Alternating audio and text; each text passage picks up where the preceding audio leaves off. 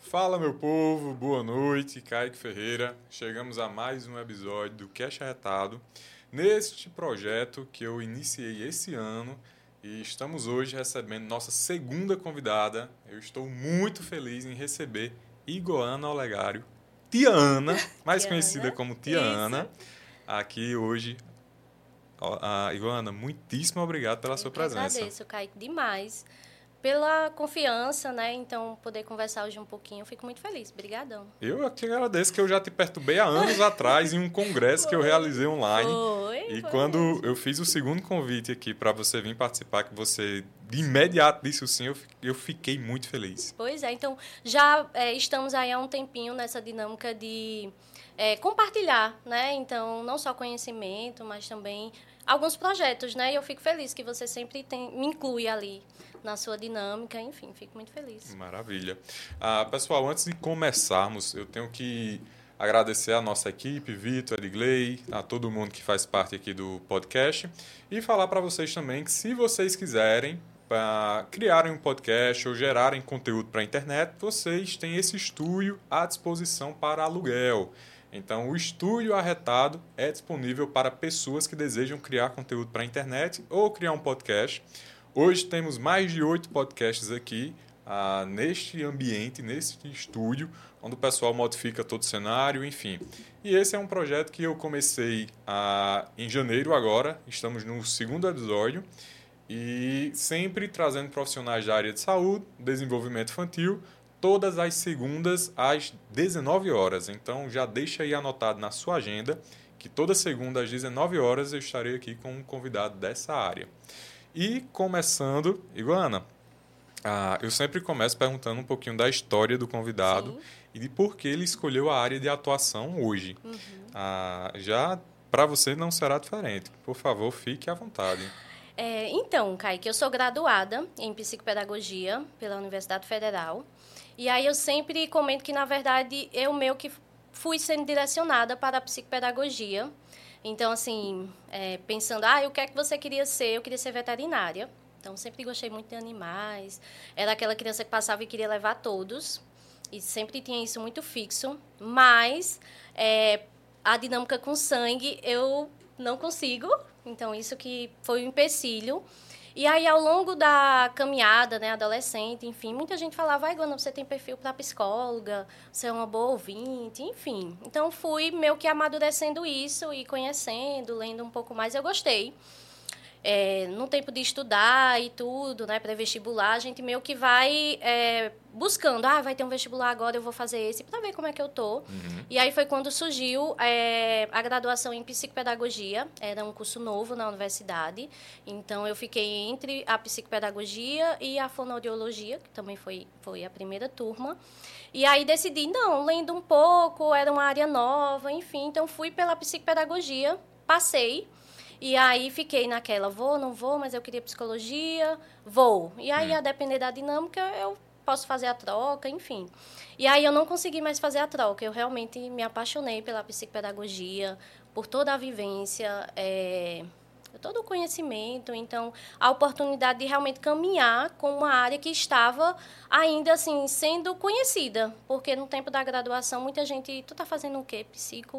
Psicopedagogia, o que é? O que faz? O que faz isso, né? Então, eu tinha que fazer todo aquele manual, o que é a psicopedagogia, qual a área de atuação, enfim. Não foi fácil, né? Então, isso foi em 2009, a primeira turma foi um pouco depois, 2012. E aí, a construção para estágio, isso tudo foi muito difícil, porque não tinha, ninguém sabia, né? Isso, tanto clinicamente ainda, era muito escasso. E na parte de instituição nem se fala. Mas, um pouquinho antes de concluir a graduação, eu consegui um estágio em uma clínica multidisciplinar. E aí casou, né? Eu já tinha a paixão, eu já gostava muito.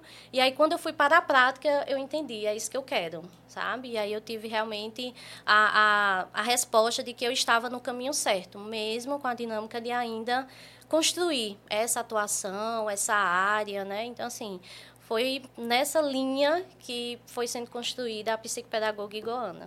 Iguana, que bom que você escolheu essa área, porque de todos os profissionais, de todas as pessoas Sim. que eu converso, quando falo o seu nome, exaltam.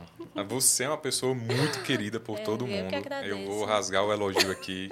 O pessoal fala sobre sua criatividade, sobre seu empenho, sobre seu conteúdo. O pessoal rasga elogios. E assim, eu tenho que falar para você para estimular também o seu trabalho e saber que ele é muito querido. As pessoas estão observando.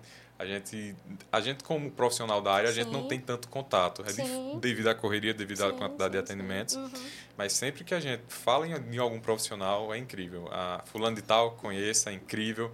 Isso é muito bom. Eu fico muito feliz, assim, justamente por essa construção mesmo, né? Por vir caminhando, assim. Hoje eu toco muito na questão dessa valorização da psicopedagogia, porque, é claro, né? Na integração, assim, de uma equipe multidisciplinar, todo profissional, né? Tem a sua linha de importância, mas esse olhar, realmente, essa construção de proporcionar às crianças uma aprendizagem funcional, lúdica, isso é muito importante. Então, assim, eu quero, né? E desejo muito essa divulgação, que a psicopedagogia seja, né? Regulamentada, que a gente ainda vem nessa caminhada, valorizada mesmo, e a gente consiga entender o nosso papel, assim, diante do desenvolvimento infantil, né? Então, essa é a minha linha também de atuação, proporcionar que a psicopedagogia, né, tenha o seu lugar realmente de luz, né? Assim como outras áreas também, mas por ser uma área que ainda está nessa construção, a gente ainda precisa meio que batalhar, cavar, né? Mostrar um pouquinho qual a sua importância no todo, né? De maneira geral. Iguana, para o público que vai nos assistir, o pessoal que é leigo, o que faz um psicopedagogo? Então, Caique, a psicopedagogia, ela é uma área que, na verdade, se integra de muitas outras áreas. Até porque o campo de atuação dela é a gente entender um pouquinho esse cognitivo, né? Como a criança pensa, como é que ela armazena essas informações, esse processamento visual. Então, a partir dessa avaliação psicopedagógica, a gente tem um rastreio sobre essas habilidades e a gente consegue perceber o que é que essa criança tem de preservado nessas habilidades, né? O que é que ela tem de potencial, mas também, que é a maior procura, quais são as dificuldades, né? Então, dentro desse repertório cognitivo, o que é que não está funcionando tão bem que impede, né? Por exemplo, para que ela tenha um processo de alfabetização mais adequado, que ela consiga sustentar a atenção por um tempo maior, armazenar as informações, né? Aí mais ligadas à área da memória, enfim. Então, a psicopedagogia compreende, né? Todas essas habilidades e tenta proporcionar, que eu sempre falo que é o objetivo da psicopedagogia, uma aprendizagem com autonomia, né? Então, que aquela criança, eu sempre falo criança porque é o meu público, né? Mas, na verdade, quem atende outras áreas, né, tenha qualidade de vida, tenha a autonomia realmente na sua aprendizagem, seja um sujeito ativo, né? Isso aí a gente falando não só no campo escolar, mas de vida, né? Então, esse é um pouquinho da atuação da psicopedagogia. Tu é psicopedagoga clínica. Então, na graduação, a gente sai com as duas habilidades. Então, para a área mais clínica e a área institucional, que aí engloba um pouco escola, empresa, instituição, mas desde lá do iniciozinho eu sempre fui da área clínica. Já tive experiências na área institucional, mas a área clínica é minha paixão. É o que eu me identifico. Quais são as diferenças, Iguana? Da institucional para a clínica. Então, a clínica, ela já recebe a criança com um olhar para essas dificuldades ou para potencializar, porque, na verdade, a psicopedagogia, ela também atua num campo de prevenção. Então, às vezes, uma criança que não tem ali um diagnóstico ou uma dificuldade, mas a família quer, não, Iguana, a gente quer potencializar essas habilidades, hoje não tem nenhuma dificuldade, mas a gente pode promover, né? Então, deixar esse cognitivo mais organizado. E aí, no campo da instituição, a gente lida indiretamente com essa aprendizagem. Então, a gente faz assessoria aos professores com relação a identificar aquelas crianças que possivelmente não estão acompanhando dentro do esperado, os professores terem esse olhar mais aguçado. E aí, a partir disso, a psicopedagogia faz esse levantamento, né, de acolher a família, de direcionar para qual profissional deve ser o mais indicado, levantar estratégias para que aquele professor consiga atingir esses alunos também, né? Então, quando a gente tem alunos que precisam de adaptação na questão da leitura, da escrita, os aspectos atencionais também. Então, o psicopedagogo é responsável por conduzir esse processo na instituição. E aí, justamente na clínica, a gente tem esse papel mais direto, né? Então, eu consigo identificar o que não está legal, né? O que é que está ali saindo um pouco do que é esperado e atuo diretamente nisso, né? Claro que precisa desse olhar a instituição também, né? É importante, mas na instituição é mais indiretamente e aí no campo da clínica eu estou ali um para um, né? E direcionando essa intervenção. Entendi. O pessoal que vai nos assistir, que está nos assistindo, para ter o seu contato. Eu sei que no Instagram você está muito ativa, o mediando_a_aprendizagem. Isso. Inclusive o pessoal... Sigam Iguana, o link está aqui na descrição das redes sociais dela, então, por favor, não deixe de seguir. Mas o pessoal para entrar em contato, onde você está atendendo, é pelo Instagram, como é que faz? Então, hoje tem o direcionamento também pelo Google, né? Então, se colocar Iguana, acaba que pelo nome, você não vai encontrar mais ninguém, só tem eu. Então, encontra, né, localização, contato, mas hoje realmente acaba que o perfil do Instagram é onde me possibilita esse contato maior, né, com quem busca algum tipo de direcionamento, conhecer um pouquinho, né, da atuação da psicopedagogia e a partir lá também eu acho que tem no link da bio tem um contato direto, então as duas possibilidades, ou fazendo a busca por Iguana, direto aí pela internet ou pelo Instagram mesmo. Maravilha. Geralmente eu faço isso no início, mas como eu esqueci, a gente faz agora no meio. Iguana, quais são as principais demandas ou a maior demanda que você recebe hoje na clínica? Então, Caique, hoje o principal público. A gente tem transtornos do neurodesenvolvimento, então a gente tem aí TDAH, TEA, crianças também com transtorno de aprendizagem. E com esse período pandêmico, a gente tem um grupo também que busca por conhecer esse processo de aprendizagem para identificar, será que... pode, né, estar caminhando realmente para algum transtorno específico de aprendizagem, ou será que ainda é uma defasagem devido ao período pandêmico, né? Uhum. Então, principalmente as crianças que passaram aí, perderam, na verdade, né, esse período da educação infantil, boa parte caíram aí primeiro, segundo ano e não tiveram, né, a possibilidade de vivenciar essas habilidades preditoras, enfim. Então, hoje tem um público, né, bem considerável nessa busca, né, de compreender realmente essas habilidades, se estão relacionadas a esse período ou não, né? Então, caminha aí nessas duas vertentes atualmente. A gente está ainda... pegando todo o prejuízo dessa pandemia, né? E vamos continuar, né, Caique? Assim, alguns estudos colocam que a gente já tem as crianças aí, educação infantil, primeiro ano, de 1 a 2 anos de atraso, né? Então, assim, vai caminhando. Mas aí o que acontece, né, que eu coloco para algumas famílias? Tem crianças que lidaram bem com essa situação e aí quando começou o ensino estruturado, presencial, conseguiram acompanhar, uhum, né? Então, conseguiram entrar ali dentro do que é esperado, né? Algumas escolas com alguns ajustes, mas outras não. Então, assim, sentiram muito a situação de não ter essa aprendizagem direta, né? Então, mesmo aquelas que conseguiram acompanhar um pouco de maneira online, mas não foi o suficiente, né? Então, aí a gente entra um pouco na questão da individualidade, uhum, né? Então, tem criança que conseguiu lidar bem com isso e outras que sentem isso mais diretamente. Iguana, tu acha que o avanço tecnológico está causando problemas também? Repercute, né, Caique, na verdade. Então, assim, hoje, na dinâmica tanto de conversas com outras famílias, mas também nos atendimentos, a gente vê a influência disso no dia a dia, né? Então, no lugar de proporcionar uma aprendizagem, uma brincadeira, alguma coisa mais direcionada, as crianças ficam naquela ânsia de chegar em casa, ter acesso à TV, ter acesso ao celular, e isso realmente tem uma interferência muito grande, né? Com relação às relações sociais, a aprendizagem nem se fala, né? Então, crianças que esperam muito que as coisas aconteçam rápidas, uhum, e a aprendizagem ela não é rápida, né? Ela é realmente um processo, então tem uma etapa, né, que precisa ser alcançada para depois de virar outra.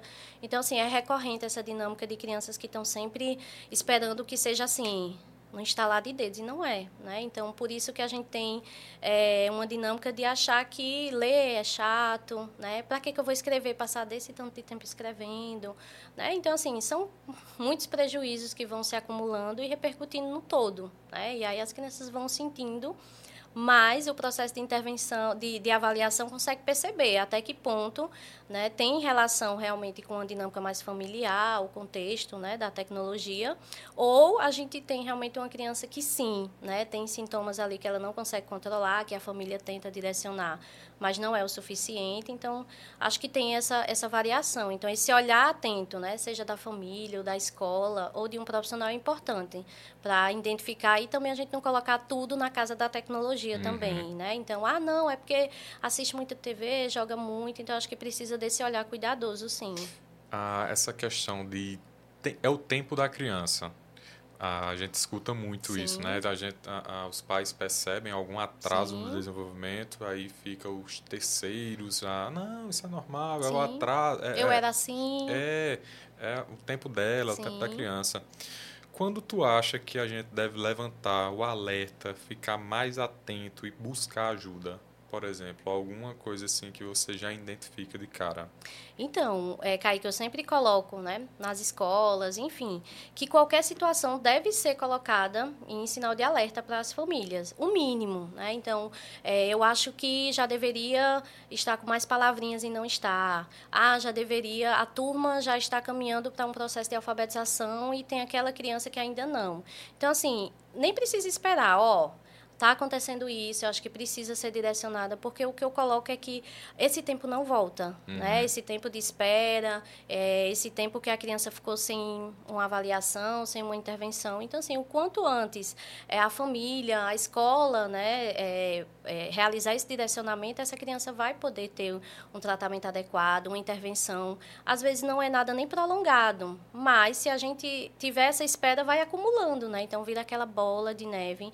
Então, era uma situação pontual, mas aí vai acumulando e aí repercute no desenvolvimento como um todo, né? Porque a gente sabe que se uma área ali, uma habilidade não vai bem, isso repercute, né? E vai acumulando com mais dificuldades. Então, assim, precisa realmente perceber alguma questão, e eu sempre digo, assim, principalmente as famílias, mãe e pai, que fica às vezes com aquela, eu acho que é, mas será que não é? Tá com dúvida? Procura, né? Porque realmente quem vai direcionar? Se pode necessitar de uma avaliação ou de uma intervenção, é o profissional, né? Então, eu acho que esse é o melhor caminho. Se tiver alguma dúvida, procurar o quanto antes. Iguana, quanto mais precoce um plano de intervenção elaborado e realizado, melhor para a criança? Sem sombra de dúvidas, né? Então, o quanto antes, principalmente quando a gente tem atrasos significativos no desenvolvimento. Então, eu tenho um paciente que começou a intervenção com 1 ano e 2 meses. E aí, hoje, a gente vê, né, a colheita com relação aos avanços, às respostas. Então, o ideal é realmente, assim, o quanto antes iniciar, né? O que eu coloco é que não é o fechamento para um rótulo, né? Porque às vezes os pais ficam, porque esse diagnóstico... Eu acho que o principal é a gente atuar nas dificuldades. O que é que ela está apresentando, que vem interferindo, né? No desenvolvimento, enfim, na vida dela como um todo. E aí, a caminhada para um possível diagnóstico, isso tudo a repercussão posterior, né? Então, precisa realmente direcionar o tempo de intervenção, como é que ela lida com tudo isso.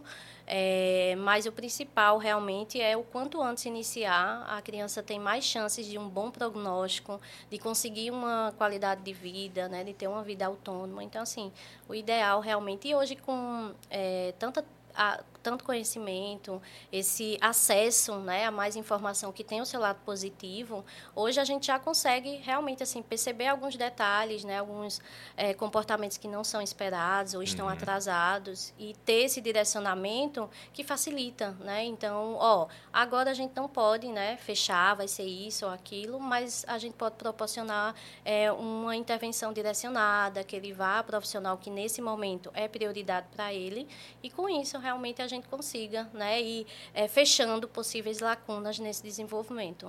Iguana, de fato, a primeira fase do desenvolvimento, os primeiros 7 anos de vida, são os mais importantes? A base de tudo, né? Então, assim, é essencial. esses primeiros anos, porque, na verdade, ali a gente tem a caminhada para um amadurecimento como um todo, né? Então, a gente pensando linguagem, parte de memória, abstração. Então, é aquela integração, né? Então, a gente consegue perceber ali o quanto o caminhar desse desenvolvimento que foi sendo construído lá atrás vai refinando, vai ganhando uma base sólida, né? Como eu digo, são raízes ali que estão fortes, e com isso a gente consegue proporcionar, né, ao que vem depois uma tranquilidade, uma leveza nessa aprendizagem, sabe? No desenvolvimento como um todo, né? Então, eu acho que essa é a chave, né? A gente perceber esses anos iniciais como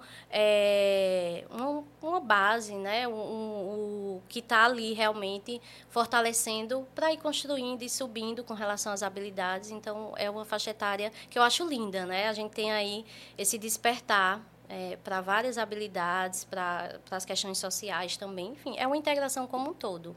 Então, esses 7 anos, assim, são essenciais para a criança. Ah, Iguana, a aprendizagem, quais são os maiores inimigos da aprendizagem? Então, Caique, motivação, né? E aí, nesse aspecto da motivação, hoje a gente entra um pouco com essa tecnologia, né? Essa barreira, da gente conseguir mostrar para as crianças que a aprendizagem está aí em todos os ambientes, em várias situações, mas que ela não tem essa velocidade como um vídeo, como um jogo, né? Então, precisa dessa base. Então, a gente tem esse aspecto da motivação. Outro inimigo é a gente fechar os olhos para algumas situações que poderiam ser melhor desencaminhadas. Então, a gente pensando aí em olhar para as crianças com essa dinâmica de entender, eita, esse desenvolvimento, essa área já deveria estar caminhando e hoje não. Então, toca naquela questão que a gente falou do tempo, né? Então, é um tempo que a criança poderia ter ganhado em habilidades. Então, a gente tem, falei da questão da barreira da tecnologia, motivação, e esse olhar cuidadoso mesmo. Acho que são as 3 principais que estão ali integradas com todo mundo, sabe? Em relação à motivação com criança, a gente não pode deixar de falar da questão lúdica, né? Sim, com certeza. E a importância das atividades lúdicas para a criança? Então, Caique, eu sou suspeita, né? Porque eu caminho muito nessa linha da ludicidade. Até porque criança e ludicidade, brincar, a gente não consegue diferenciar, elas estão ali juntas, né? Justamente pela questão do brincar e a linguagem que a criança tem, é isso que ela utiliza, e por isso que isso são nossas ferramentas de trabalho também, né? Então, a utilização desses jogos, desses recursos, é o que possibilita a gente mostrar para a criança que estamos ali como elas, né? Disponíveis para brincar, para proporcionar essa aprendizagem de maneira leve, divertida, prazerosa. Então, a ludicidade ela é essencial. E eu não digo nem só na questão da criança, mas a gente vê em adolescentes também, né? Então, a gente aproveita um pouco da gamificação, né? Dessas coisas para proporcionar algumas habilidades, mas eu integro isso realmente como essencial. Eu trabalho com crianças, ter essa ludicidade, esse brincar articulados, né? Então, os 3 ali caminhando juntos, principalmente quando a gente tem crianças com resistência, uhum, né? Então, nos atendimentos, nem sempre temos todas as crianças ali disponíveis para a intervenção, até porque a gente coloca elas em situações que elas ainda não dominam, por exemplo, né? Então, tem áreas ali que estão em defasagem. E ninguém quer ser exposto a uma situação que não domina, que está em dúvida, que não sabe muito bem como responder. E é por isso que, quando a gente insere isso no momento do brincar, numa situação lúdica, é como se ela dissesse, eita, eu sei fazer isso, eu sei brincar por onde vai. Então, a gente aproveita esse momento, né, essa ludicidade, para atingir essas áreas que estão deficitárias. Então, assim, eu sou suspeita, mas eu acho que deve integrar sempre. Eu costumo falar que eu sou muito privilegiado, porque eu passo o dia brincando, né? Uhum. Às vezes, eu falando para a Isabela, se pegar um vídeo de uma sessão minha e tirar o áudio, por exemplo. Sim. Eu estou fazendo um exercício de agachamento com a criança. Sim. Se você tirar o áudio, quem for ver diz, tá fazendo agachamento, vai conseguir identificar numa boa. Mas se colocar o áudio, vai ver que a criança tá pulando como um coelho. Sim. A gente tá brincando de pula-coelho. Aí é que tá essa... eu sempre trago também e levanto a importância. E até porque não faz sentido para ela, né, Caique? Imagina, vamos agora fazer um agachamento. Ou como eu falo, né, agora a gente vai... pra gente seria, a gente vai controlar essa ação que a gente tem muita vontade de fazer agora. Não, então a gente acaba transformando isso, né, num linguajar da criança, né, no que ela compreende, que para ela faz sentido, né? Eu acho que é um dom também aos profissionais da área que atuam nessa área. Eu acho que vai além da questão técnica também. Eu acho que tem que ter um dom, que tem um manejo.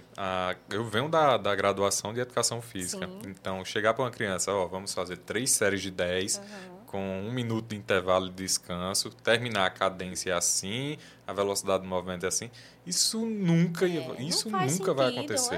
Para ela...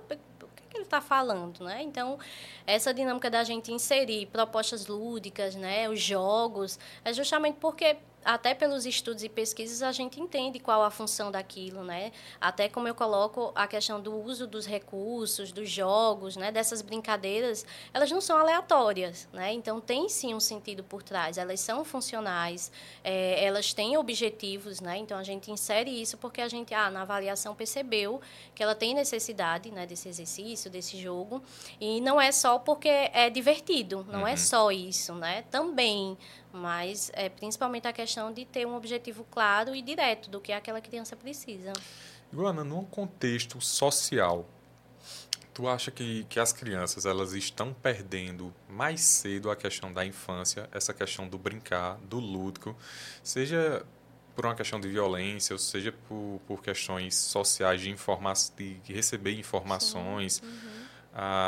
Eu tenho essa sensação de que as nossas crianças estão deixando de ser criança mais cedo. Sim, com certeza, Caique. Isso é uma percepção, né? A gente que trabalha com crianças, que tem esse contato com vários grupos, né? Então, a gente percebe que é uma constância, né? Infelizmente, hoje a gente tem crianças que, por vezes, não ganham, né, jogos, brinquedos, e ganham um celular, um tablet, né? Então, isso acaba refletindo também nessa dinâmica do movimento, né? De conseguir explorar outras áreas.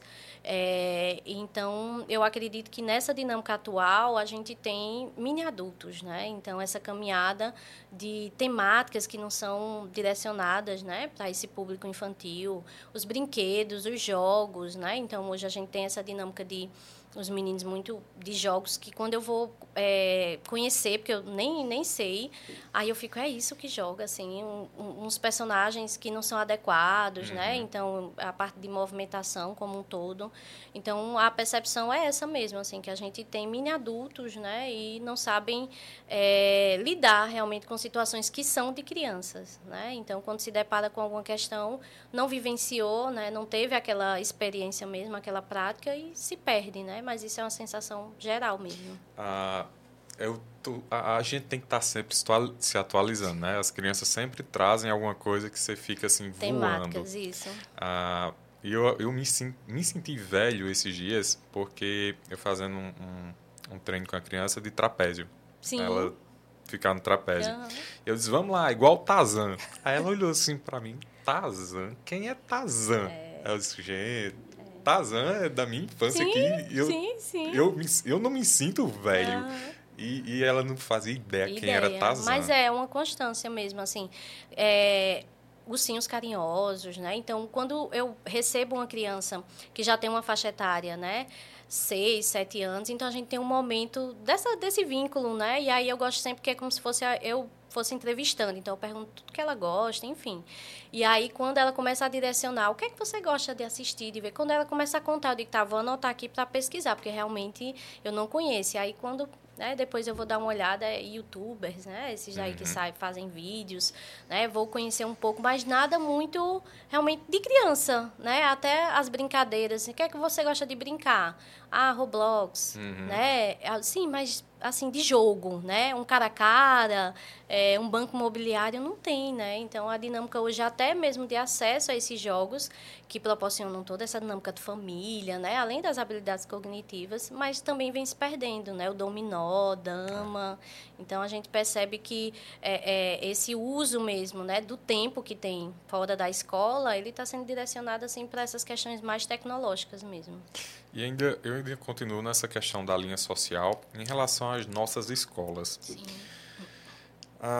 Eu sinto que aí é um achismo meu, que em determinado grupo social existe uma cobrança intensa em relação aos estudos. Sim. E às vezes esquece até a questão de movimento emocional da criança só ficar focada em passar numa prova. Sim. E em outro grupo social eu sinto que tem um déficit assim, gigantesco que precisa urgentemente ter uma intervenção. Sim. Isso é um achismo. Eu não sei como é a realidade. Você, na posição de especialista, Sim. qual a sua opinião? É bem por aí, sabe, Caique? A gente tem hoje, desde o início, né, na verdade, a educação infantil, eu digo que já começam a preparar essas crianças para um possível, né, Enem, vestibular. E, com isso, a gente tem cobrança de habilidades que não são esperadas, né, para o ano escolar, para a idade, e isso vai caminhando, na verdade, né? Mas aí, quando a gente tem a entrada para o Fundamental 2, eu acho que isso ainda tem um peso muito maior. Então, já fica, às vezes, a escola, por si só, a família não acha suficiente, né? Então, tem que entrar em mais isoladas, cursos à parte. E olhar justamente para esse adolescente, né, para essa construção, que é uma fase que, por si só, já tem seus desafios, né, organismo, enfim, e fica muito nessa dinâmica, né, o que é que você vai fazer, quantos pontos, né, você está caminhando, porque já começam avaliações da redação, simulados, né, então é uma constância muito grande. E aí, do outro lado, a gente tem principalmente as crianças, né, de rede pública. Eu estudei a minha vida toda em escola pública.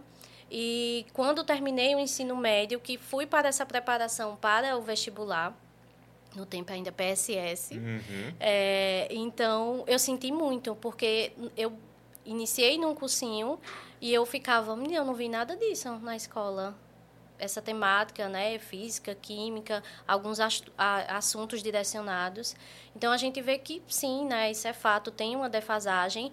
E essa construção de olhar para a educação como um meio possibilitador, né, de mudar, né, a situação, de conseguir realmente se estruturar na sociedade como um todo. E até por essa dinâmica de ter vindo de escola pública, eu vi o quanto isso foi importante, né, na minha construção desse olhar de entender, tá? Dentro da minha realidade, eu acho que a educação é que vai me possibilitar, né, ampliar, enfim. Então, é uma realidade, sim, vivenciada hoje, né? E tem se espalhado por todas as escolas, inclusive, né? Então, a gente tem escolas, por vezes, né, menores, de bairro, mas já tem aquele olhar direcionado para, né, a prova, porque a gente está construindo, então acelera muito, né, essas habilidades. E aí isso pode gerar realmente consequências nessa percepção. Será que sou eu que não sei, estou com dificuldade? E às vezes na avaliação a gente percebe, não, está ali dentro, né? Mas o próprio contexto da instituição exige além do que deveria. Aí a gente chega naquela questão, tem criança que lida bem com algumas questões que estão acima, mas outras não. Né? E aí a gente precisa realmente ter, mais uma vez, esse olhar cuidadoso. Eu vejo um aumento assim, gigantesco na questão de ansiedade, depressão. Sim. Os jovens, eles estão, infelizmente, entrando nessas estatísticas e assim, de forma muito alarmante. A gente que é da área, que conversa com outros profissionais, a gente fica muito assustado com alguns relatos. Sim. Eu fico refletindo sobre isso, querendo chegar a alguma conclusão e chegar a um plano de intervenção, a uma solução, e eu fico muito perdido, porque é algo tão complexo e tão terrível, assim, da forma que a gente está caminhando, que quando eu vejo uma propaganda, seja de uma escola, seja de alguma coisa assim, mirando só essa questão de passar na prova, me dá um incômodo. Sim. E a questão emocional do indivíduo, só se era isso que ele queria agora, né? Porque até essa questão da fase, né? Hoje, pela entrada mais cedo de crianças na escola, a gente tem adolescentes cada vez mais cedo também realizando, né, provas aí direcionadas para vestibular. E pensar nessa área emocional, do quanto ela realmente queria estar passando por isso agora, né? Será que era um momento? E tem, né, a dinâmica familiar. Esse período agora a gente só observa, né, pela cidade, nas redes sociais, o nome, a nota, né? E isso assim, é uma constante, né? É uma constância. E como ficam as outras crianças, né, adolescentes, enfim, que não atingiram, eu não sei nem como é a cota que eles fazem, né? Até quanto a gente vai divulgar. Então, assim, é bem triste, na verdade, né? Esse olhar só para esse desempenho, para essa nota, e não acolher, né? Não os demais alunos, enfim, é uma dinâmica. Eu que tenho uma menina aí de 8 anos, né, nessa caminhada, a gente fica pensando como é que vai estar, né? E você falando sobre essa questão das temáticas, né, da gente ver cada vez mais ansiedade, depressão, e eu paro para pensar justamente o meu período de ensino médio era algo que a gente quase não via falar, né? Era assim, muito... Eu nem lembro, eu não tenho nem essa memória, exatamente, sabe? Eu não tenho. De amigos na minha juventude falarem que estava com crise de ansiedade. Crise de ansiedade, né? Que tinha pensamento, né? Enfim, não tinha. E hoje parece que cada vez mais cedo, né? Então, a gente vai acompanhando essas situações e percebendo, né, o que é que está acontecendo.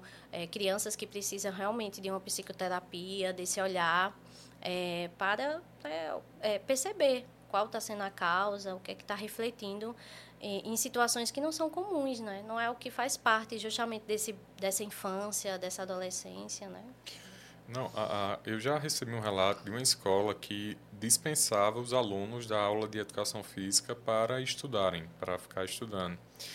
E aí, pensando só na questão da aprendizagem. Sim. Eu tenho um estudo que mostra que a prática de atividade física, de exercício físico, aumenta até em 20% a capacidade de aprendizagem. Sim. Se a escola está mirando só a aprendizagem, porque eu poderia também colocar uma lista de benefícios que a prática de exercício, que a prática de atividade e exercício físico proporciona, mas mirando só na aprendizagem. Eu tenho um estudo que mostra que chega a 20%.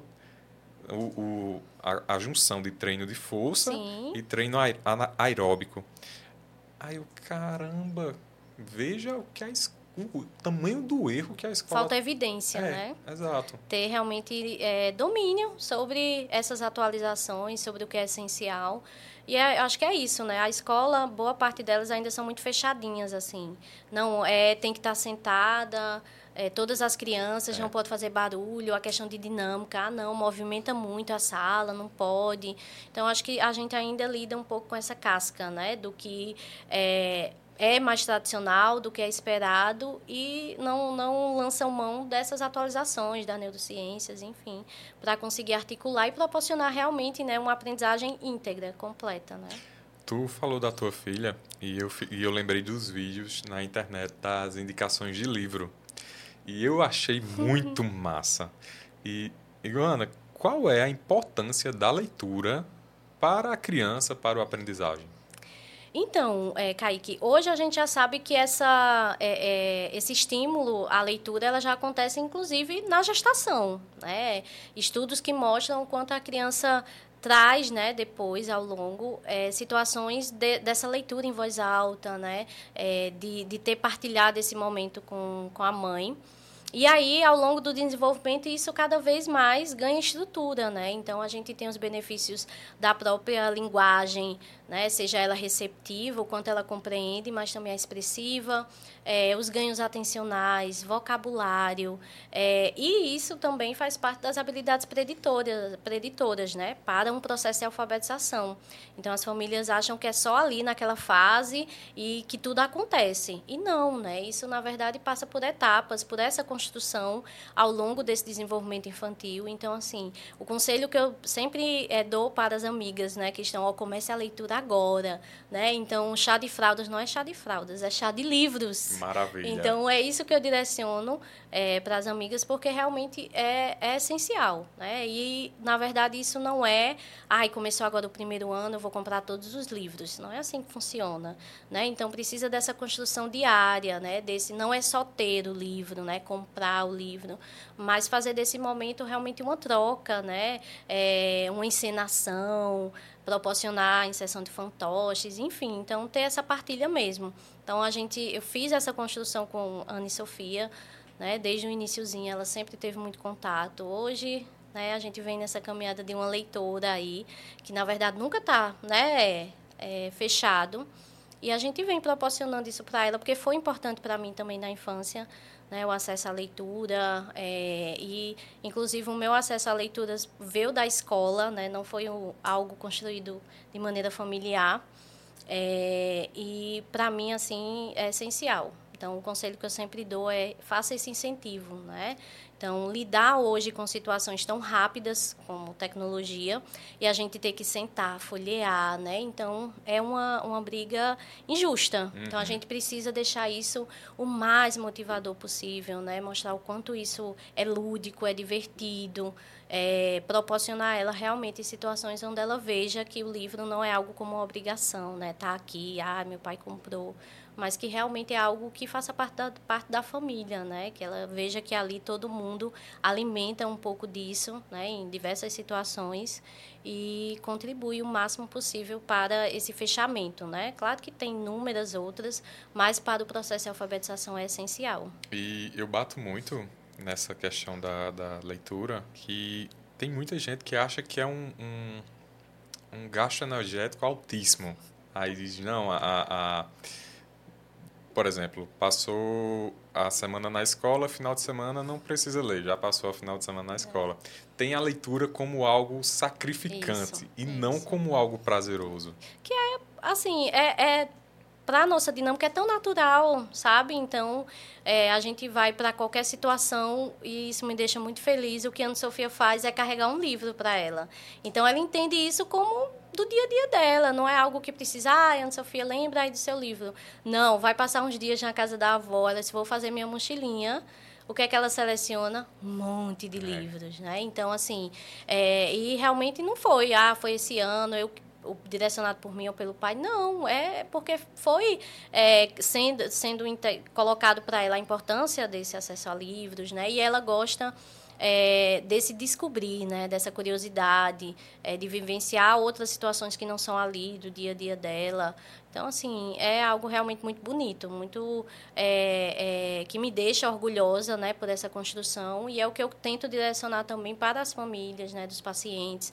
Então, eu tenho alguns pacientes que acabam visualizando os vídeos e dizem, eu pedi à minha mãe aquele livro porque eu vi que a Ana Sofia gostou, então eu também quero lá em casa, sabe? Então, vai fazendo essa partilha realmente como algo natural, né, que não precisa ser determinado. Não, agora é que vai ser o momento da leitura, é esse livro que você vai ter que fazer, né? Mas essa construção realmente em conjunto, em família. Eu acho belíssimo isso. Eu sou um apaixonado pela leitura. Sim. Hoje eu leio muito e faz alguns anos que eu leio todos os dias. Sim. Mas, infelizmente, na minha infância eu não tive acesso à leitura. Uhum. Até porque eu comecei a estudar, eu entrei na escola a primeira vez, eu já tinha mais de 7 anos de idade. Eu também, Caique. Aí já tinha mais de 7 anos, mas assim, quando eu fiz a entrada na escola, minha mãe me alfabetizou em casa. Então, pela dinâmica da própria instituição, né, naquele tempo do MEC não tinha, né, essa portaria com relação à entrada da escola, então eu tinha que vivenciar o primeiro ano realmente com 7 anos. Uhum. E aí manhã ficou esse tempo todinho, então vai para casa. E realmente manhã assumiu a minha alfabetização e foi na entrada da escola que eu realmente pude ter acesso à biblioteca, né, a conseguir fazer essa... escolhe um livro, lê e depois devolve. Mas isso aconteceu realmente. Eu não tive essa parte da literácia, né, familiar. Mas eu não vejo como tempo perdido. Acho que depois eu corri atrás aí do prejuízo. Eu sinto que eu tive muito prejuízo, principalmente nas questões sociais, porque eu não frequentava a escola. Sim. Porque eu morava num bairro muito violento de São Paulo. Aí eu não tive acesso à escola antes dos 7. Aí não era alfabetizado também. Sim. Aí eu senti que eu tive muito prejuízo. Sempre fui ensino fundamental e médio, eu sempre fui um bom aluno, péssimo estudante. Assim, eu era extremamente mediano. Eu estudava só para passar e nada mais. A vestibular também não sabia o que fazer da vida. Sim, aquele dilema que muitos passam. Sim. Mas depois que eu comecei a ler, eu fiquei encantado, apaixonado. Uhum. E falo para todo mundo. Por exemplo, o pessoal que costuma me presentear, os pacientes, sim, enfim. Sim. Se não quer errar, me dê um livro. Me dê um livro, o melhor livro que você já leu na vida. Pronto, para mim, se repetir, eu vou lá e troco, mas... É algo que nunca tem, né? Não tem validade, né? Então, mesmo que você ganhe e tenha outros, ele dá para esperar. A temática, eu sempre digo também nessa dinâmica que a gente está aberto a qualquer temática também, né? E, claro, a gente tem as áreas de interesse, mas aí alguém fala que aquele livro é muito bom, aí a gente vai lá e dá uma chance, né? E, na verdade, nunca vai ser um tempo perdido, né? Porque mesmo que a temática não tenha sido tão interessante, mas você aí teve habilidades cognitivas que estavam ali trabalhando, né? Então, seu tempo atencional, memória, vocabulário, né? A gente conhece tanta coisa, então eu acho que é um momento realmente, assim, importantíssimo, seja familiar, seja para você, com você mesmo, né? Então, eu sou suspeita a falar. Deixa eu matar uma curiosidade. Qual foi o melhor livro que você já leu na vida? Então, Caique, na verdade, o livro que é o melhor da minha vida, me marcou muito, assim, toda a história, foi o de Jorge Amado, Os Caçadores de Pipa. Então, foi um livro que, no período, assim, pela própria dinâmica, né, falar das crianças, enfim... Então, esse foi um livro que me marcou muito. E Os Miseráveis também, porque foi um livro que eu li no iniciozinho... do fundamental, e toda a temática, enfim, o linguajar, tudo, foi um livro que me marcou muito. E aí, nos dias atuais hoje, a minha preferência de leitura ainda é pela minha área, eu adoro desenvolvimento infantil, enfim, então eu uso esse tempo hoje realmente não por uma obrigação, né, de estar ali sendo atualizada, faz parte, mas na verdade por estar realmente nesse momento de leitura. Então eu também insiro isso no meu dia a dia, sempre estou carregando um livrinho, momento de espera entre um paciente e outro, sempre tem ali um livro na espera, porque aproveita 10, 15 minutos, a gente acha, mas só 10, 15 minutos, gente, mas é um tempo que é justamente isso, né? A questão do tempo se perdeu muito, né? Então, às vezes, a gente perde não sei quanto tempo aí nas redes sociais e parece que, mas já está essa hora. E aí, na leitura, fica essa sensação, né? Que 10 minutos ou são poucos ou é muito tempo e, na verdade, todo tempo aproveitado para a leitura... É importante, independente, né, quantas páginas, enfim, mas é esse momento dedicado mesmo. Eu acho que essa é a principal dica, sempre esteja com um livro, porque você sempre vai ter algum momento que você vai estar em ociosidade. Exatamente, período mesmo da universidade, o tempo de ônibus, era ótimo, eu aproveitava muito para esse momento da leitura. Iguana, quais são os maiores desafios hoje no seu trabalho, com as demandas que você tem? Então, Caique, eu acho que hoje a principal demanda, assim, é ter uma família parceira, sabe? Então, uma família que entenda que o trabalho, né, seja ele qual for, direcionado ao desenvolvimento infantil, ele não acontece só ali naquele momento. Então, ele precisa de uma continuidade, né? Então, pensar realmente na intervenção psicopedagógica como ali a sessão, 45, 50 minutos, mas que esse estímulo, essa aprendizagem, ela não fica só ali, né? Então, num ambiente de casa, no momento do brincar, e o que eu sempre coloco que, na verdade, não é uma atividade sistemática, né? Precisa sentar, fazer... Não, às vezes no trajeto do carro, né, dá para a gente proporcionar estímulos, a gente direcionar algumas questões, né, perguntas, enfim. Um momentozinho do final de semana. Então, acho que o principal desafio hoje é integrar essa família ao processo interventivo. E um outro desafio que também envolve a família, né, que eu acho que esse núcleo familiar, ele é essencial. Ele tem, né, seu lado de parceria, né, na nossa dinâmica, mas, ao mesmo tempo, às vezes, famílias que não percebem, né, a real dificuldade do seu filho, da sua filha, que precisa, né, de um tempo maior de intervenção, porque nessa dinâmica hoje do tempo, às vezes também acha que a intervenção, 2, 3 meses é o suficiente, e às vezes não, né? E aí o que eu sempre coloco é que, na verdade, a criança é que vai nos direcionando, seja nesse processo interventivo, mas no seu ritmo de aprendizagem também, a família e eu como profissional, né, realizamos a nossa parte, promover intervenção, direcionar os objetivos, mas como a criança expressa isso, né, como ela vai dar essa resposta, a gente precisa, né, ir se adequando, ter esse tempo mesmo de armazenar, né, que para algumas crianças esse armazenamento é um pouco mais rápido, para outras não. A gente muda estratégia. Então, eu acho que hoje o núcleo familiar é um desafio, sabe? Nesse trabalho, nas duas vias, de perceber realmente essa parceria, né, essa integração, e, ao mesmo tempo, de olhar para a criança, ela ditando o ritmo, né? A gente se adequando ao que ela vai mostrando para a gente de repertório, de evolução. Então, a família hoje é o núcleo de desafio. Iguana, o plano de intervenção nunca é só com a criança, né? Isso.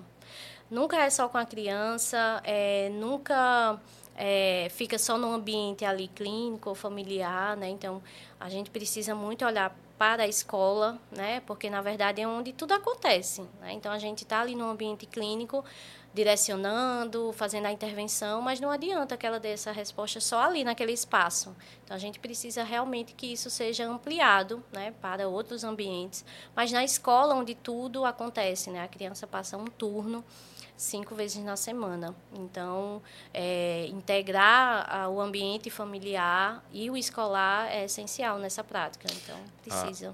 Tem uma dinâmica que eu fiz durante a especialização em psicomotricidade que eu acho ela fantástica, que era a professora chegou na sala e dividiu a sala em 2 grupos. Sim. Aí, em um grupo, ela pediu para as pessoas desenharem uma criança, o grupo, todo mundo junto, desenhar uma criança. Sim. E no outro grupo, ela pediu que um desenhasse uma perna, o outro a cabeça, o outro o braço, depois juntasse. E aí, quando terminou, ela colocou os 2 desenhos assim no quadro e disse, olha a diferença de um trabalho em equipe. Sim. E olha a diferença de um trabalho individual. Pedaços, né? Totalmente assimétrico, né? Uma perna grande, um braço pequeno. E a gente percebe isso na atuação, né, Caique? Demais. Quando hoje a gente tem, né, crianças que realizam uma intervenção multidisciplinar, né? Então, tem vários profissionais.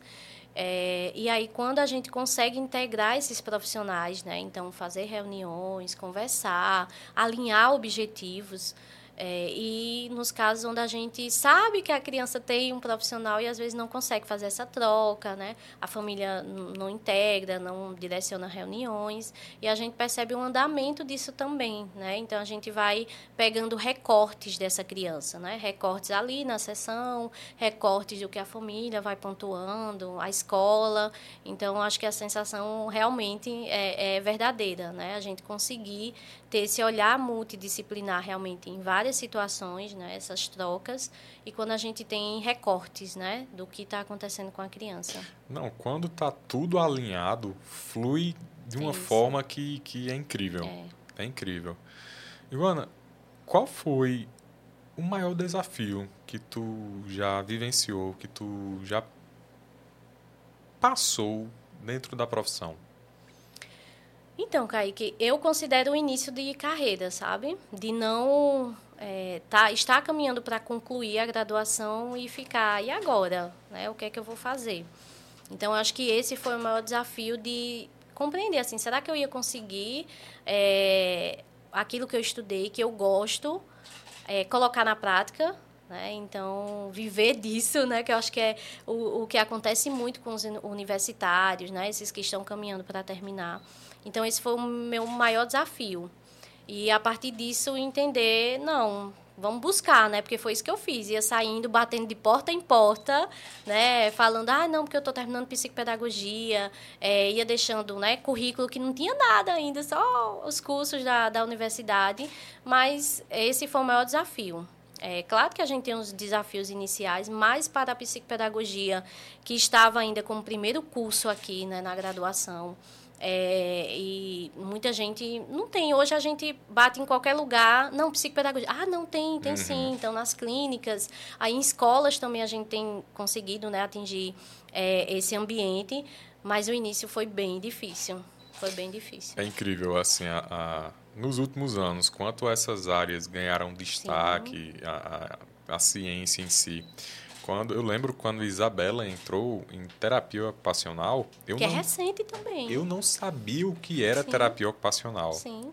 E hoje a gente vê a psicomotricidade, a psicopedagogia, a terapia ocupacional. Tudo envolvendo desenvolvimento, né? Tudo envolvendo então, desenvolvimento. Então, assim, todas essas áreas que contribuem, né? Justamente para a gente integrar essas áreas, essas habilidades, quanto teve uma crescente. Porque, na verdade, esse olhar para a criança também está sendo maior, né? Perceber como essa faixa etária, né? A primeira infância, como é essencial, como qualquer coisa ali que não funciona tão bem assim interfere. Então, eu acho que isso também proporcionou que outras áreas construíssem, né, a sua atuação, né, o seu fazer no dia a dia. Então, isso foi bem importante. Vem sendo, né? Sendo construído cada dia mais. Iguana, teve algum caso que mais te marcou? Eu pergunto porque hoje eu estou numa felicidade enorme, porque no caminho para cá a gente vem olhando os grupos Sim. e uma criança que a gente está tendo não verbal respondeu uma pergunta ao pai. Sim. O pai perguntou qual era o nome dela e ela respondeu. Uhum, sim. E assim, a gente tá em festa no grupo, todos os terapeutas assim pulando de alegria. E esses momentos são muito massa. São gratificantes. Você até falou aí da criança não verbal e o meu caso é esse também, sabe? Porque, na verdade, a gente pensa, mas ela falou, não é sua área, mas é uma integração, né? E aí, uma criança que passou muito tempo e eu não sabia como era a voz dela, né? Como o tom, né? Se é alto, baixo, porque realmente não tinha uma emissão. E ao longo do processo interventivo não foi algo rápido, que é justamente esse olhar, porque é algo que deixa a família muito angustiada, né? Não entender o que está acontecendo, expressar. E quando isso aconteceu, né? Então a família fez o direcionamento, mas quando aconteceu na sessão, não tem como, né? A gente se emociona, porque eu falei, eu ouvi. Eu sei agora como é a voz, né? E a partir disso foram surgindo mais palavrinhas. Quando falou a primeira frase, a gente se sente também, eu falei para a mãe, assim, parece que sou eu ali, né? Nessa dinâmica de mãe, ouvindo a primeira frase, né? Eu quero alguma coisa. Então, esse avançar nas habilidades, a gente ter esse antes e depois, né? Da criança, é o que... valoriza, o que deixa a gente nessa dinâmica de entregar o máximo, né, da nossa atuação, da nossa área. Quantos finais de semana eu deixei, né, minha família para fazer um curso, porque é um curso importante para aquele caso, né? Vai me auxiliar a compreender melhor aquele quadro. Então, é uma entrega que a gente faz, né, diariamente e em vários outros momentos. E ter isso como resposta, né, é muito gratificante, deixa a gente emocionada.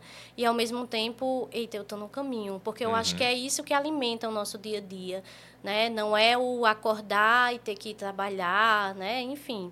a gente dizer, o que será que vai ter hoje, né? O que aquele paciente vai fazer que ele não fazia antes? Então, esses registros do antes e do depois, que às vezes, né, isso, para algumas famílias parece tão pequeno, né, uma situação assim, mas para a gente que está nessa caminhada com a criança, diz, ele conseguiu, né? O quanto de esforço ele fez para esse mínimo, pode ser para outra pessoa, mas para a gente que está ali, ele deu o máximo dele, né, para essa resposta.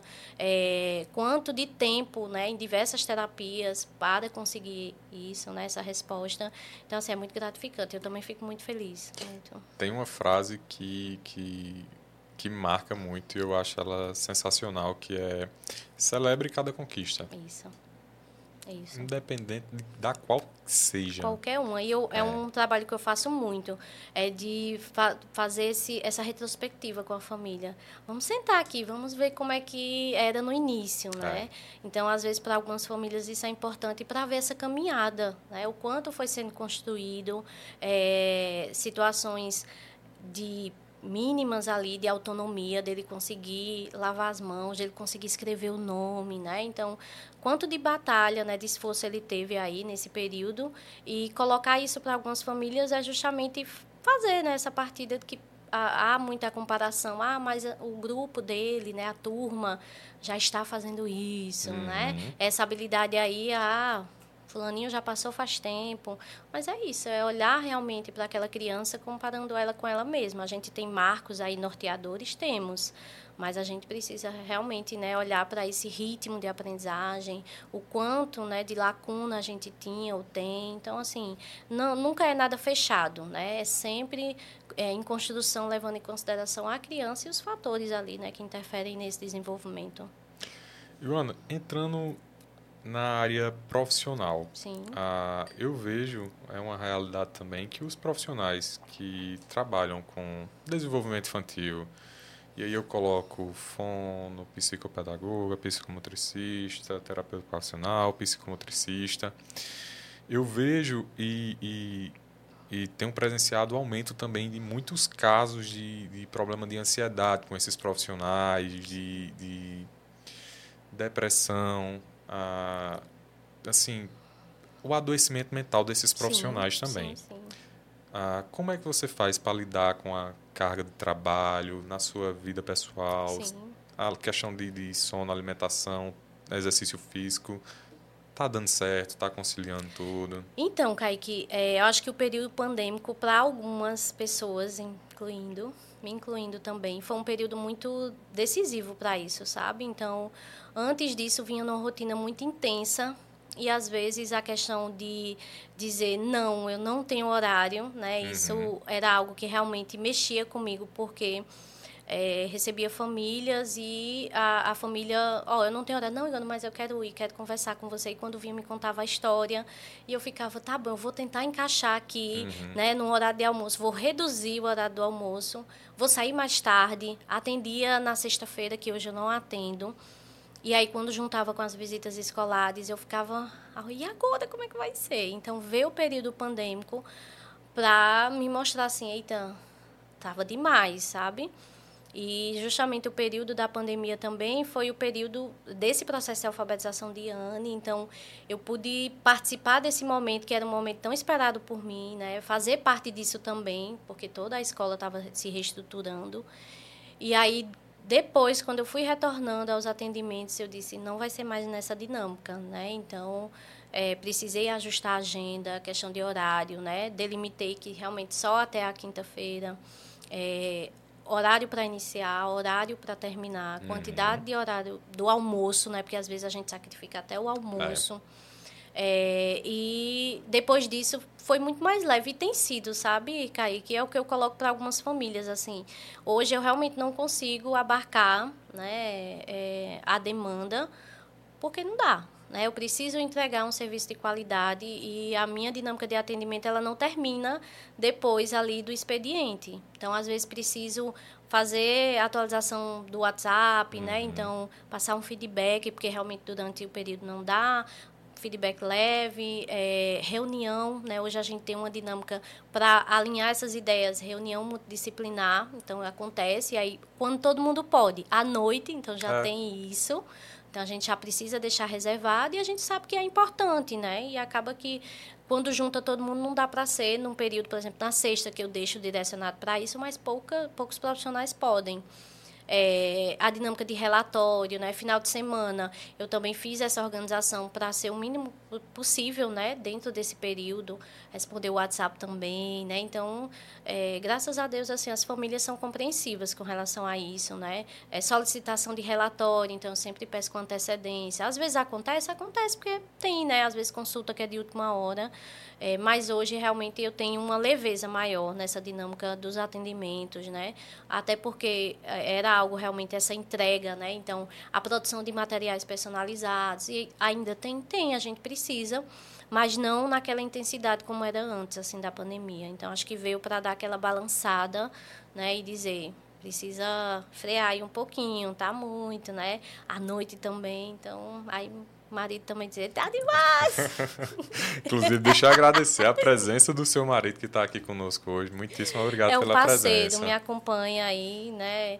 E até mesmo a dinâmica de participar mais, né, Caique? Como eu falo assim, de sair das paredes dos atendimentos é um indicativo dele também. Você tem que ir, você tem que participar, tem que fazer. Então, eu acho que é isso. Até porque a gente precisa, às vezes, desse olhar de quem está de fora, né? Sim. Então, assim, de entender, claro, todo trabalho exige, né? Mas aí a gente precisa organizar para não ficar tão pesado, né? Para que não seja tão maçante para a gente, o dia a dia, o pós-atendimento também. Então, é algo necessário que a gente precisa estar ali sempre organizando, né? Eu digo que tem realidades. Às vezes, quem está iniciando, a gente tem uma dinâmica hoje de clínicas, né? Que tem uma produção um pouco maior, enfim. Mas isso a gente precisa sempre olhar para a gente, né? Para a nossa família, enfim. Eu sempre aconselho a não esquecer a saúde, porque sim, ela é pré-requisito para todo o resto. Sim. Ah, mas eu entendo a situação, porque eu precisei fazer muita terapia para dizer não, para aprender a dizer não. E, assim, é um processo que leva-se um tempo também. Leva. A gente se ajustar, né? A gente entender que não dá para a gente abarcar o mundo todo, né? Atender todas as crianças. A gente precisa delimitar realmente que é isso, para ter um serviço de qualidade, né? Eu estar bem para uma visita escolar, né? Me organizar para isso, participar de uma reunião, né? Ter frustração que a gente passa constantemente. Sim. A alegria de ter um bom resultado é maravilhoso, mas a questão de você se frustrar diante de um planejamento que você faz, no meu caso, uma habilidade motora que eu quero atingir e não está indo no tempo que eu queria, isso é muito frustrante. E você tem que aprender a lidar com isso. Precisa, né? Porque, na verdade, a gente não tem esse controle, né? Que é como eu coloco para as famílias. A família identifica, busca por uma intervenção, o profissional faz a avaliação, levantamento dos objetivos, separa ali quais são os recursos, né? Os materiais que vão ser utilizados, direciona esse processo interventivo, mas esse tempo, né, de receber o estímulo, né, de armazenar, enfim, a gente não tem esse controle. A gente não consegue dizer que a criança faz isso em uma sessão.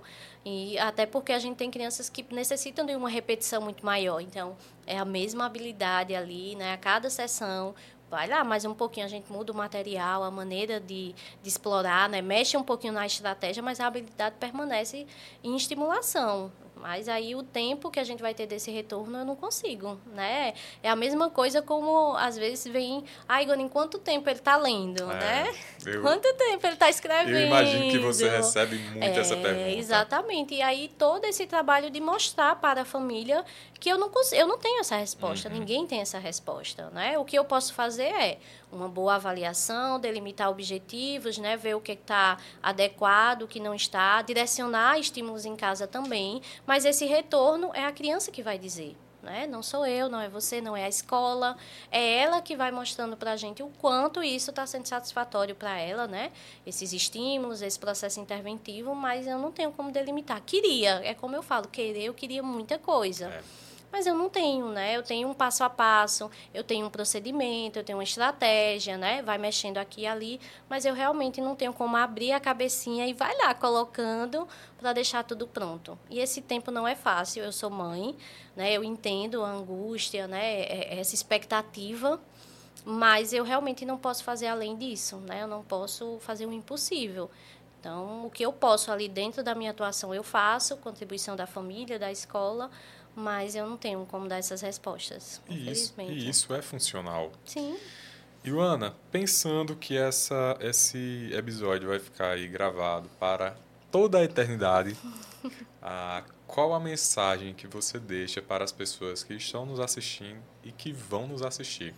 Então, Caique, aproveitando hoje um pouco da nossa conversa, a mensagem que eu queria deixar é: a qualquer sinal de dificuldade, de algo que você percebe que não está dentro do que você espera ou do que a escola, alguém da família também, busca um profissional, né? Busca orientação. Se você não sabe qual profissional, tenta fazer uma pesquisa, enfim. Mas, assim, o tempo da criança realmente é um tempo muito importante. É ouro, realmente, o tempo da criança. Então, quanto antes você buscar por uma avaliação ou intervenção, faça, né? Tire essa dúvida.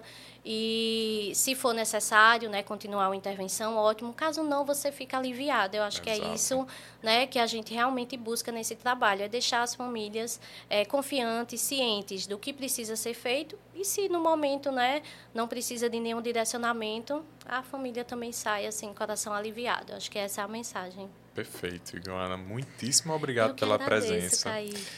Tem milhares de outros assuntos que a gente poderia abordar e eu já deixo o convite para um próximo episódio, eu já ia dizer uma próxima sessão. O automático aí. Mas já fica o convite desde já. Agradecer ao pessoal que nos assistiu, que vai nos assistir. Agradecer a Leninha Silva, que estava aqui nos acompanhando. Muitíssimo obrigado. Siga Iguana nas redes sociais, está aqui na descrição do vídeo. Mas o Instagram é mediando_a_aprendizagem.